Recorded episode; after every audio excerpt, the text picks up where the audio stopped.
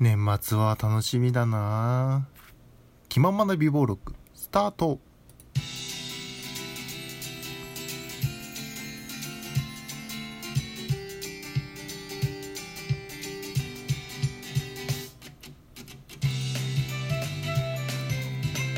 どうも皆さんこんにちはこんばんは。おはようございます。気ままな美貌録始まりました。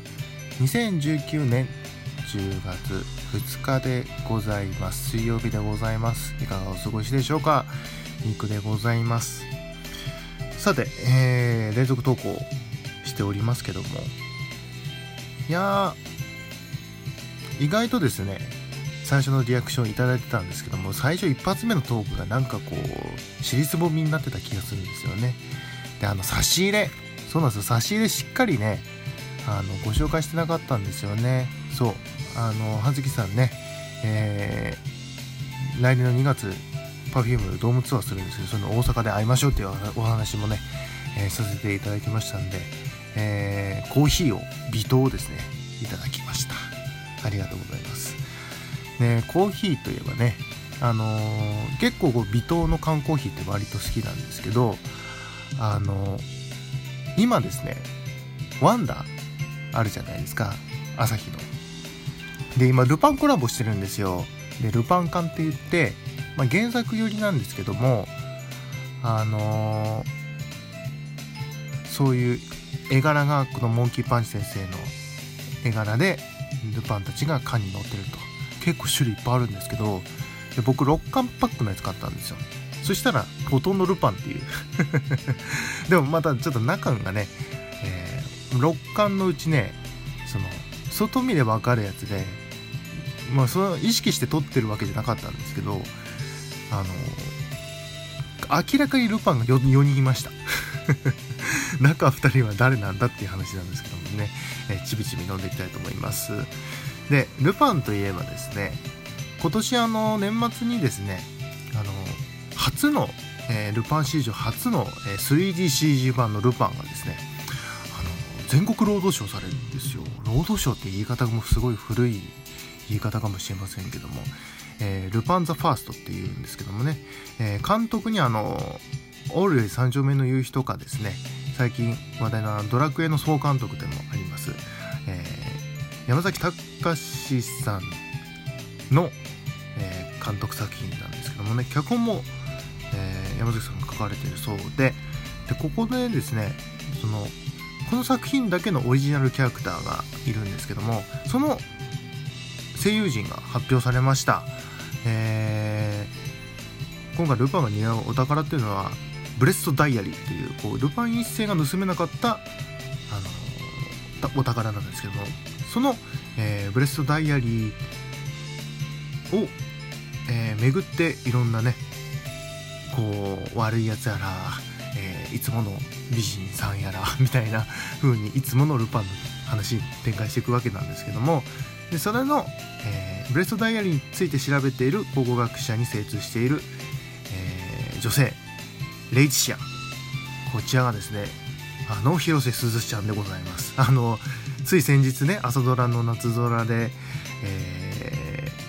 ー、すずちゃん主演張っておりましたけどもで夏空って実はそのアニメ制作の方のあのそれのお話を元にしてこう作られてるそうでルパンっぽいルパンっぽいやつがちょっと作作中にも出ててでここで本家本元のルパンとこうスイちゃんがこうタッグを組むというなんか不思議な感じがしましたね、えー、そして、えー、他にもですねまあ悪いやつですね。悪い、えー、ブレストダイアリーのな、えー、謎を追い詰める組織の研究者ランベールを、えー、吉田鋼太郎さん。いやおっさんずラブですよ。そしてある目的のために組織に組織を操りランベールに指示を出す謎の男ゲラルドゲラルトゲラルトにですねなんとあの藤原竜也さんが、えー、詰められていることでまあこれ藤原さんが声当てるっていう時点でもうどんだけ嫌なやつかはね、えー、想像に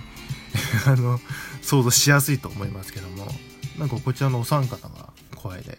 参加されてるっていうことでまあ全国公開で年末ですしまあそれはねゲスト声優さんはこういう役者さんなのかなっては思って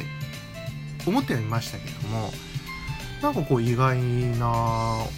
3組だなっていう感じはしましたね、えー、なんかこう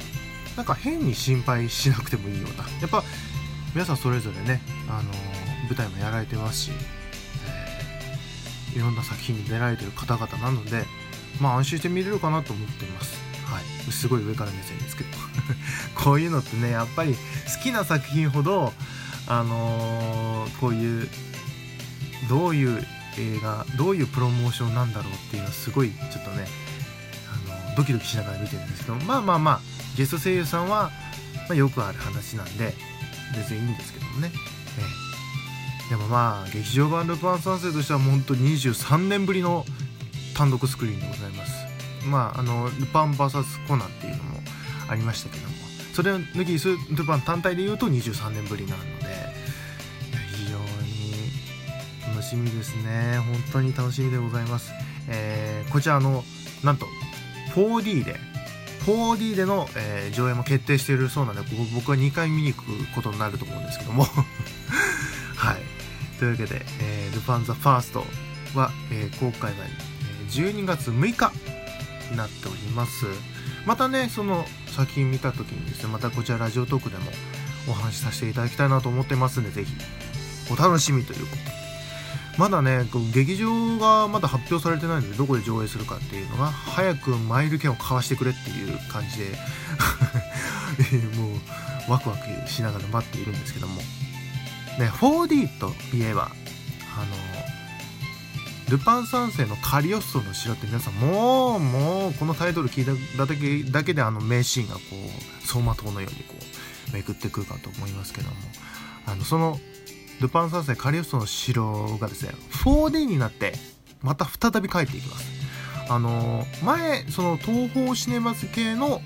あの 4D の企画 MX4D っていうその、え、対応している劇場だけでカリオストロの城1回 4D で上映されてるんですけども、え、今回は、え、4DX っていう企画前回と同じ MX4D っていうそっちこのそれぞれの 4D に対応した劇場で、あの11月から期間限定で、あのカリオスの城が上映されるということでこれ本当に楽しみなんですよね。前そのあの前の時はですね、まあ、北陸って東宝シネマズが もうほんと富山に1個しかないので そこには MX も入 MX4D は入ってませんでしたので。で今回はえ一応石川の金沢金沢金沢に4、えー、4DX の劇場がありますんでやっと 4D カリオストロを見ることができるんだなと思って非常になんかちょっとこれも楽しみにしてます。やっぱ 4D とかはね一回見たことあるじゃないやつじゃないあ一回見たことあるやつじゃないと楽しめないと思うんですよ。で前僕その 4D あのレッドプール1の時に見に行ったことがあってその時初見だったんですけどあこれは一回ちゃんと本編見てからの方が良かったなと思って 思いまして。まあ仮予想の話もまたね、えー、の、来月させていただきたいなと思っておりますんでぜひぜひよろしくお願いします。はい、えー、というわけで今日はルパン三世ザ・ファーストのこうゲスト声優さん発表という話題についてちょっと話してみました。はいというわけで